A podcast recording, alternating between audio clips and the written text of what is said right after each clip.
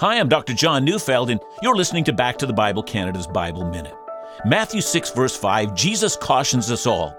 And when you pray, you must not be like the hypocrites, for they love to stand and pray in the synagogues and at the street corners that they may be seen by others.